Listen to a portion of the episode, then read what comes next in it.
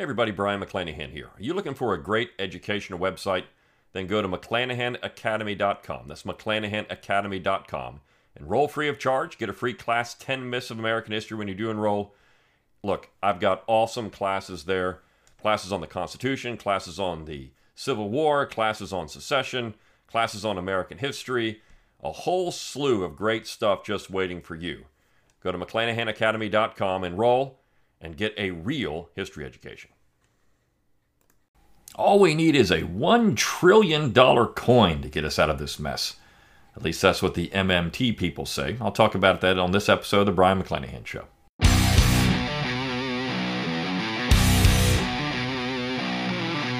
It's time to think locally and act locally. Welcome to the Brion McClanahan Show. Welcome back to the Brion McClanahan Show. Glad to have you back on the program. Very glad to be here. Don't forget to follow me on Twitter, like my Facebook page, and subscribe to my YouTube page where you can watch this podcast. Find all those social media accounts on my webpage, brionmcclanahan.com. That's B R I O N, McClanahan.com. While you're there, give me that email address. I'll give you a free ebook, Forgotten Founders, free audiobook of the same title, read by yours truly. Support the show by going to McClanahanacademy.com. You've already heard about that. By the way, I will be having a great sale in June, which is just about a day away. So you're going to want to get that get in on that sale because some things are changing at McClanahan Academy. So make sure you are over there, you've subscribed, and you're going to find out about the great coupons I'm going to have at McClanahan Academy for June. So get in on that. You can also support the show by clicking on that support tab at brionmcclanahan.com, or you can go to Spotify for podcasters. I mean, there's great ways to do that, or you can click on the super thanks button on the YouTube video. Lots of great ways to support the show financially. But as always, rate, review, and subscribe to the podcast. Let people know you love it. Give it a five star review. Leave a text review wherever you can. If you're on YouTube, comment for the algorithm. That helps get more eyes and ears on the show. And send me those show requests. I do want to see what you want to hear. All right. Well, we've got this debt limit situation, and for about a decade now, there's been this idea floating around that what we should do is just mint a $1 trillion platinum coin. If we just minted a trillion dollar platinum coin, you just deposit it in the account, the Treasury. They have to take it because, or the Fed has to take it, but the, tre- the Treasury minted it. And so that would solve it. You've now got a trillion dollars. You just created out of thin air. And of course, we've got a coin to back it up. It's a, it's a precious metal coin. It's not just a piece of paper saying here's $1 trillion. So that avoids the inflationary problem, theoretically. But it doesn't. It doesn't avoid it. Now, in 2011, when this issue was first, or this idea was first proposed, it was from a message board, I think is, and I'm going to read an article about this. But the Mises people were all over this, including Bob Murphy, who said, "Look, this is this is just ludicrous. It's absolutely ridiculous. First of all, to to mint a coin of that value of platinum would have to be the size of the Sears Tower, right? So I mean, this is how much platinum you would have to have. Now, that's based on the idea that you would mint the coin at the current market value of platinum, which is about you know 1800 bucks an ounce. We know the Treasury wouldn't do that. We know they would just mint a coin. It might be a big coin, but it wouldn't be a coin the size of the Sears Tower. Or the other idea is just to mint a whole bunch of, uh, you know, one ounce, 10 ounce platinum coins, whatever it is just spend a whole bunch of those at the current value and just deposit them onto the treasury. And then, of course, you've got the issue solved.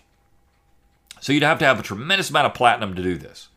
And, uh, I mean, look, there's nothing illegal about it. In 1997, there was actually a bill passed that allowed the Treasury to mint smaller value coins. So you can get a gold coin, for example, that has a face value of like five bucks. Um, and that face value then is a small gold coin, but you can buy these things for cheaper. So it's for coin collectors essentially. People that were interested in collecting bullion, they could go out and buy small denomination, you know, uh, silver coins, or I'm sorry, gold coins. They still get the one ounce silver, but that's why they were doing it. But platinum, you can buy one ounce platinum coins. Well, these things are also available and you've got some real interest from MMT people in doing this. You don't need the debt limit. You don't need to do anything. You just put a trillion dollars in the bank, and now you've got a trillion dollars. Problem solved. You've got $1 trillion now in currency you didn't have before. Now, think about that logically. You just minted a trillion dollar coin. Now, again, if it's based on current market value and you haven't really increased anything, you've just minted the coin based on current market value, you deposit in the account, well, then it doesn't really create an inflationary problem. But on the other hand, they couldn't really do it, right? I mean, they can't come up with this kind of money, this kind of metal to do this thing. So they'd have to they'd have to uh, address the ratio problem. This is something that happened back in the late 19th century during the Cleveland administration. And uh, it happened actually before. It happened during Reconstruction. This is an interesting issue because we're getting to that point now. We're in this Reconstruction period again. We're seeing reconstructions uh, with uh, Confederate monuments and all these things. And you know, uh, wokeism is a part of Reconstruction. All of this is a just another form of Reconstruction. We're seeing it also with spending. You see, during Reconstruction, the government was spending like crazy, and they had to try to figure this out. So you saw a, a general uh, reduction of that in the late 19th century, particularly by the Cleveland administration. And that was because of how much money the federal government was spending. So you have uh, John Sherman of Ohio, his brother of William Tecumseh Sherman, proposed something called the Sherman Silver Purchase Act. And the idea was to have an equity of silver and gold in the treasury. Why? Well, so you could inflate the, the, the money supply you would get farmer. This was this was the debtors would would make out this because there was more money in circulation. Your debt didn't go up, but uh, you had more money to to spend. So let's say you owed a thousand bucks, and now we've just pumped a whole bunch of silver into the economy. You still owe a thousand bucks, but now you have more money to pay it off, so you paid off your debts faster. That was the idea. The problem was they had the ratio way out of whack. And so people were actually withdrawing gold from the treasury at a rapid pace, and all that we were left with really was silver. That was against the law. And so when that happened, the Cleveland administration had to come in. This is in the second Cleveland term after he was out for four years. When Cleveland came back into office, he had to get this thing right, and that created a panic, the Panic of 1893, because he's trying to get an equity again of gold and silver in the treasury. And then you saw the push to get rid of silver entirely and just go with gold again, to go back on the gold standard. So, what we would have to do with a trillion dollar platinum coin is come up with some type of ratio that would work. You would have to see the price of platinum plummet, essentially, to make sure that this coin could go in and everybody's platinum would go way down. You would lose money if you had platinum, at least theoretically or you'd have to print you'd have to mint so much platinum. I don't I mean, do we have enough of it? You have to mint so much of it into coins to put in the treasury so you could do this. Now there's a money making part of this for the united states government which is what this piece gets into. So the mmt people are all over it all right? This the non-sound money people they know this is an inflationary this is an inflationary ploy which is why they're fine with it because they don't really think that you ever have to have you know, a balanced budget or ever have to reduce the debt. Remember, I talked about this yesterday deficit politics. You never have to get rid of it. You can just borrow, borrow, borrow, or you can print and it doesn't really matter. You just keep printing. Keep the presses running, keep money going out in circulation. Yeah, the people at the top are going to get rich, but it, we're never going to have a financial crisis. Uh, and this works in theory as well if everybody in the world is doing it, right? So if the United States is inflating its currency, and the European Union's inflating its currency, and now the pound's inflating its currency, and you got you got all these people inflating their currency. You've got every European power, every Asian power, every African country, every South American country, for all inflating. The United States inflates less than everybody else, and so the dollar remains strong. That's the whole point. It's the whole theory. Well, again, the Mises people are all over this and said, look, this is just an absolutely ridiculous idea. Uh, if we do this, it's going to create another financial shock. And I think historically, you just got to go back to the 19th century and find the examples of that, right? I mean, this is why you study history and say, okay, have we ever tried this before? Well, yeah, sort of. We did it in the 19th century with gold and silver. We had a gold standard. That was during the Grant administration. Well, that didn't work for the civil rights. The Republicans, like John Sherman, the progressive Republicans who wanted to have more money in circulation, so, well, we need we need to have uh, the we had the Bland Allison Act, and then we had the Sherman Silver Purchase Act. So we need to have these things to get silver in there, So what, what happened though, again, the ratio was out of whack. So people started pulling the gold out because they know they could. They're making money on the gold. They're not making money on the silver. And now we have a treasury full of silver and you're seeing inflation like crazy. So we've seen something like this. And you would have to look at the ratios. You couldn't you couldn't mint enough coins at eighteen hundred dollars an ounce or whatever platinum is trading for right now. I can't remember off the top of my head, but you couldn't. You'd have to mint so many coins. This could take a while. You'd have to get the resources to do it. So you have to buy it, or you'd have to have it in reserve somewhere. You couldn't just say, "Here's a one ounce coin. It's now worth a trillion dollars." What have you just done? One ounce of platinum now is worth a trillion dollars, or it's a face value, anyways. That's what you say. It's a face value. I mean, theoretically, if you took your one ounce of silver into the mint, right? Took your one ounce of silver in there, and you said, "Here, you could you could get a dollar for that." You took it in the bank; they would give you a dollar for that one ounce of silver. But theoretically, that's what we know. It trades on the open market for you know twenty something bucks an ounce, but you could get a dollar for it. So there you go. Right. So let me get into this piece because it's interesting. Uh, the man who invented the trillion dollar coin. This is at NewYorkMag.com. No, Joe Biden didn't invent the trillion dollar coin. Atlanta lawyer Carlos Mucha, I guess is how you say his name, Mucha or Mucha did. About a dozen years ago, a pseudonymous commenter on a financial website writing under the name Beowulf presented an unusual solution for a debt ceiling standoff. If the federal government was at risk of default, and Congress couldn't agree to either cut spending or raise the borrowing limit cleanly, couldn't it simply mint a trillion dollar coin? Beowulf had come across a 1997 law that, in response to requests from coin collectors, gave the Treasury the power to mint platinum coins of any denomination. Collectors had complained that even coins available at the time with the smallest face values were still too expensive to afford. The law started as a way to make collectible coins cheaper, cheaper, but unlike every other law regulating new coins, this one did not establish a specific face value or limit the number of coins produced. Right? So it's platinum. I mean, gold, you mint these but now we can do this with platinum. It has to be platinum because of the law. Congress screwed up, Beowulf wrote. By passing a law, it had given the president the authority to direct the Secretary of the Treasury to mint a coin of any value, say $1 trillion, and deposit it in the Federal Reserve, which would be legally obligated to accept it. Ultimately, the coin's deposit would result in 1 trillion in government revenue, or with a coin of a different denomination, however much was needed to continue to pay its bills and avoid a default. The catch is it's got to be made of platinum, Beowulf wrote, ditto the balls of any president who tried this. In the time since, the idea has gained an unexpected acceptance among policymakers and economists. In 2013, Representative Jerry Nadler said the idea sounds silly, but it's absolutely legal. Well, it sounds silly because it is, but it is legal. Shortly after, Paul Krugman. If Paul Krugman is behind it, you know it's a bad idea asked himself in the New York Times that the president should be willing to mint the coin to avoid default. He responds, Yes, absolutely.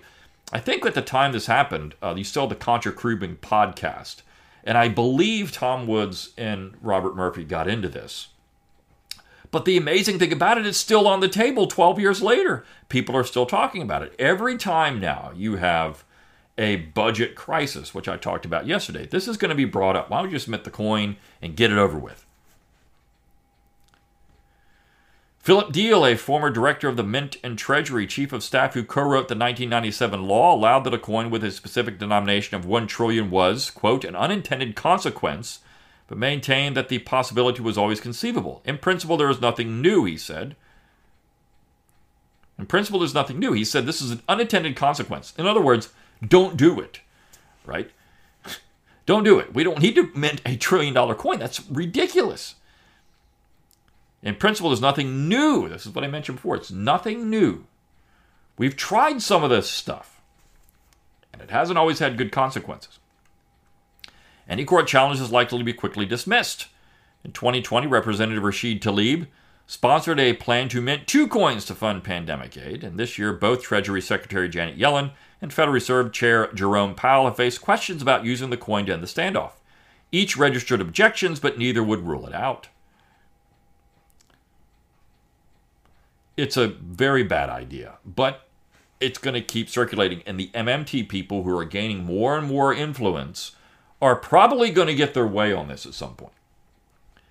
As it turns out, Beowulf is not an economist or a professional policy wonk. He's a Georgia lawyer named Carlos Mucha.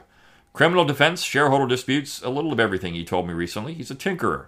Jack of all trades, master of none, he says, and his frequent visits to the comment sections of a set of financial websites were kind of a hobby.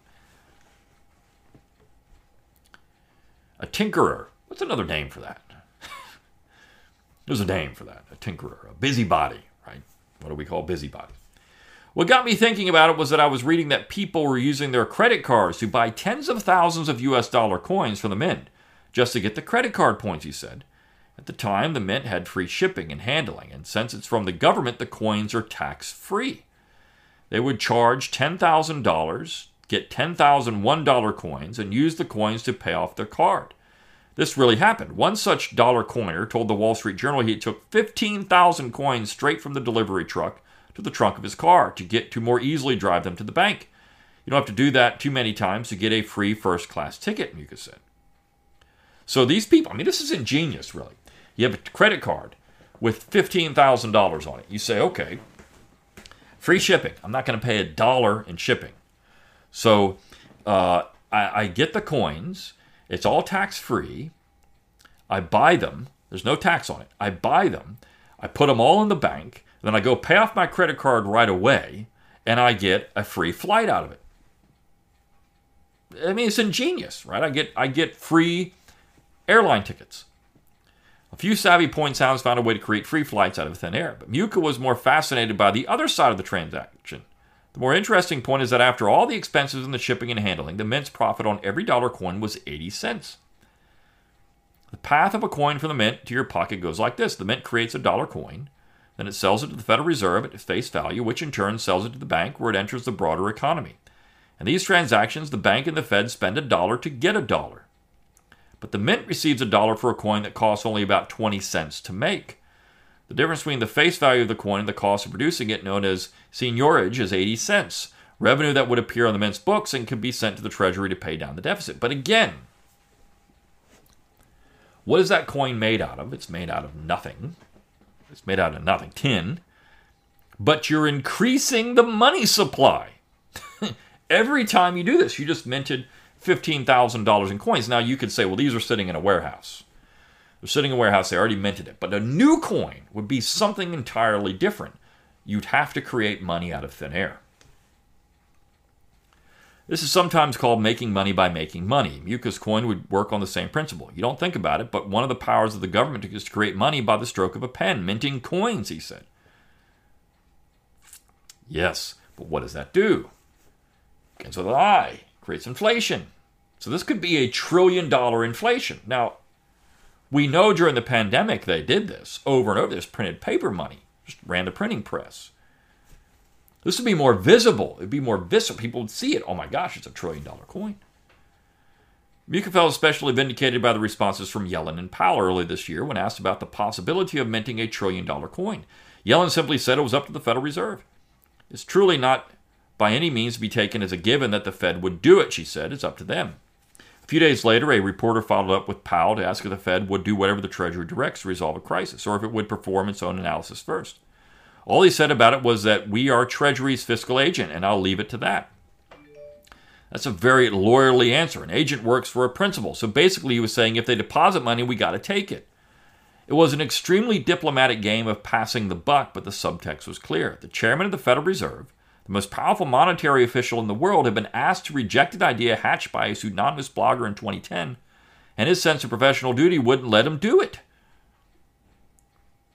Well, I'd have to. You see, these people aren't really against it. They say it's a bad idea, but they're not really against it. An idea like the coin gets momentum in Washington only when the people who really run the government from the inside start to take it seriously. Initially, people think in terms of norms, and they think the norms are actually the rules, said a former Treasury official who worked on the debt ceiling standoff in 2013 and requested anonymity to speak candidly. The first time you hear of something new, you're like, no, I can't do it. It wouldn't work. You start to go through the reasons, he said. Is there a legal constraint? Is there an operational one? Would it actually work the way it's being described? The coin doesn't come to Washington unless Washington comes to the coin. The former Treasury official began to see arguments about the coin in what, he, in what he called a broad public forum, on blogs, at think tanks, among reporters and cable news pundits, on Twitter. Inevitably, current and former officials, they'll see that, he said. As a deeper dive takes place, You realize it's mostly about norms as opposed to the actual operational rules. When you start seeing daylight between those two things, you begin to wonder when did a norm become a norm? So, what we're dealing in is not market constraints, it's not economics, it's public opinion. Well, if we want to print, we want to mint a trillion dollar coin, who cares? Public opinion says we can do it, we should do it. We got norms. So, in other words, all we're doing in our financial policy is norms. We have norms to follow. It doesn't mean they're really hard, fast rules. This is what the MMT people get into. This is where the Austrians say, no, there are hard, fast rules in economics. There are, there are constraints, actual constraints in economics, not just norms. These are real things based on history and what happens when you do these things. That's why the Austrians um, are an interesting group of economists because they follow history. There are real rules at work here, real, real mechanisms at work. And if you blow those apart, you've destroyed everything. What he and some of his colleagues have come to realize, he continued, is that a lot of the norms come about during a very narrow time in history. And prior to that, a lot of Treasury and Federal Reserve officials were rather creative and thoughtful and realized a lot of things they were attempting were being done for the first time anyway. So if there's no operational constraint and you have a pretty good sense that there's not a legal constraint, why are we flirting with this Armageddon of a default? As people become more comfortable with that, it becomes debated among policymakers. Not publicly, but it's debated, the former official said. Former officials with current officials current officials with each other. You see, we've got norms. The Fed was just new thing anyways. Well, not I mean it sort of was, but not really. We had central banks before. The Fed operates as a central bank. We've had these things before. This is ignoring history. It's just saying we just kind of live in the moment. We do whatever the norms are. Whatever. You're ignoring all this stuff. This is the deeper part of this, which I think people need to get out of this stuff. You're ignoring you're ignoring history. That's why we study history, so we supposedly don't make these mistakes anymore, yet we do it over and over because, well, we don't really pay attention to history. A former policy advisor at the Federal Reserve sees the coin as the obvious answer to an artificial crisis. The debt ceiling, there's kind of no reason for it except that it might serve as a bargaining chip, as it's doing now, to elicit certain types of government spending cuts, he said. I think Carlos is an underappreciated genius, actually. So, this is someone who's saying, hey, he's a genius because he came up with a way to inflate like crazy. An economist at the University of Texas, James C. Galbraith, came across the idea of the coin around the time of an endorsement by a professor at Yale Law appeared in the Washington Post in mid 2011. I'm really very hesitant with direct communication with people who have policy responsibilities, he said. If I'm going to say something, I generally try to write it, get it edited carefully, put it in the public sphere, and they can pick it up if they want. In 2011, though, he sent a note to a White House economist he knew. Quote, have you been briefed or alerted to the implications of Section 5112K of the coinage statutes? If not, and if you're interested, I can brief you, and an email would take no more than five minutes of your time. The White House economist wrote back, What's the gist? Diehl, the former Mint director, has himself become an outspoken respondent to what he calls the myths that have been spun around the coin. I wrote the bill that created the trillion dollar coin, he said flatly at a conference earlier this year. Sometimes the question is brought up, well, how did you do that? You weren't a member of Congress. Oh my gosh. The fact of the matter is, members of Congress don't write bills. Bills are delivered to their office, sometimes by lobbyists, sometimes by agencies, sometimes by committee staff. Well, he just let the cat out of the bag. This is the whole truth. He said the very thing that people don't realize in America that congressmen go in and write bills, they don't write any of it. It's all lobbyists, policymakers, agencies, committee staff. They don't write bills. This guy wrote the trillion dollar coin bill.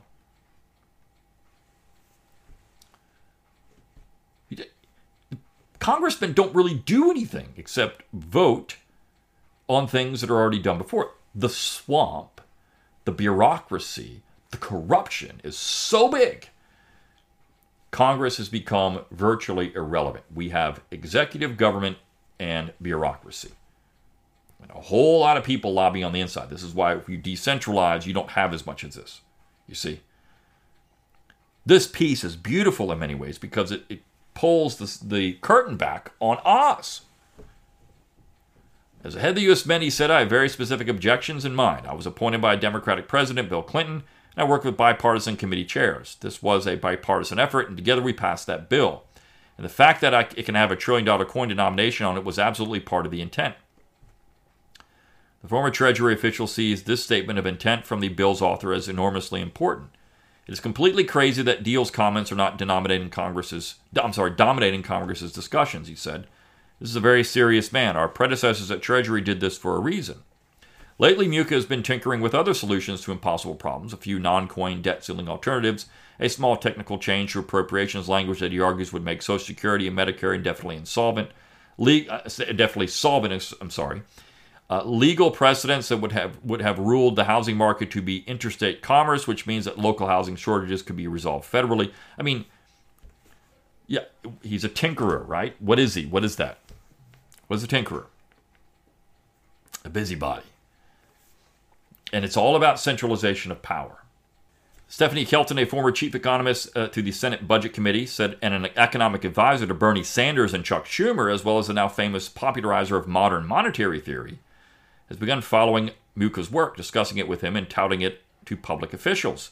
So the uh, the popularizer of MMT, Stephanie Kelton, said this is a good idea. Now, if she's on board with it, what does that tell you? I have DM people in the Senate, Kelton says. I'll just say I hope you're following this guy because he regularly puts out really smart content that could be useful to you. Rohan Grey, a law professor at Willamette University, hadn't even begun law school when Carlos first posted about the coin.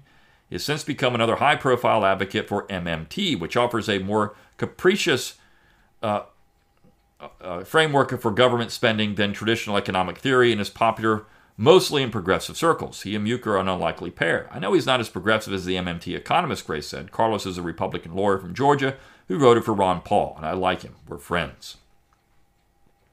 In 2011, the coin was the furthest edge of the furthest edge of crazy, Grey said, and then we had multiple debt ceiling debates, and then we had Trump, and then we had January 6th, and then we had Dobbs. What we're talking about is not letting 20 people in the Freedom Caucus pull the entire economy to shreds. At a certain point, you just have to sound less ridiculous than the other thing that's on the table. The world really has met us halfway. So think about what Grey is saying here. He's progressive. Well, we had all these things. Now we had Trump. Then we had January 6th. Then we had Dobbs. Oh my God. What does Dobbs have to do with any of this? Well, because that's a bunch of lawyers, judges, uh, pulling apart the country by saying federalism is what we have to do. Halfway may not be far enough. As the debt ceiling standoff continues, President Biden has gestured at executive action but dismissed the coin. I don't think anyone has studied the meaning, I'm sorry, studied the minting of the coin issue, he said this month. Speaking at the G7 conference earlier this week, Biden reiterated that the only way to move forward is with bipartisan agreement. Congressional Republicans opened the negotiations with proposals to trade a debt ceiling increase for new work requirements for Medicare and food stamps, a repeal of Biden's student debt relief plan, reduced IRS funding, rollbacks to investments to, to sustainable energy, and other cuts to domestic programs. They also push to increase the military budget, an odd argument if the goal is to reduce spending. Uh, hallelujah on that last part. But I said before, they're not going to get any of this stuff really. I mean, the IRS funding has went down a billion dollars. The student debt relief plan, I mean, that's going to be left alone. Rollbacks, all this stuff, it's all going to be there. They're still going to see an increase, but they're also going to increase spending.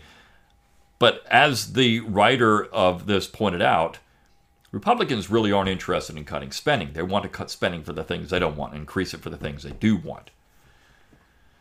The Treasury has been using so called extraordinary measures to meet government debt obligations since January. A true default, Yellen has warned, may come no later than the first week of June.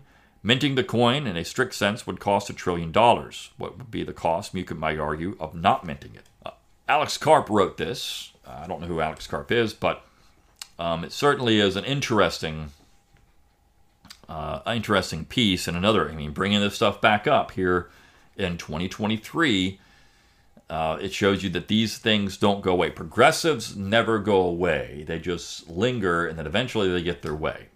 It's the whole point of progressivism. They're patient, and eventually they win. What we're going to see if we get this thing, as I talked about yesterday, is not really reduction in spending at all. It's an increase in spending the Republicans are just going to allow it because this is what they really want, anyways, as Karp pointed out in the piece itself. All right. See you tomorrow on the Brion McClanahan Show. See you then.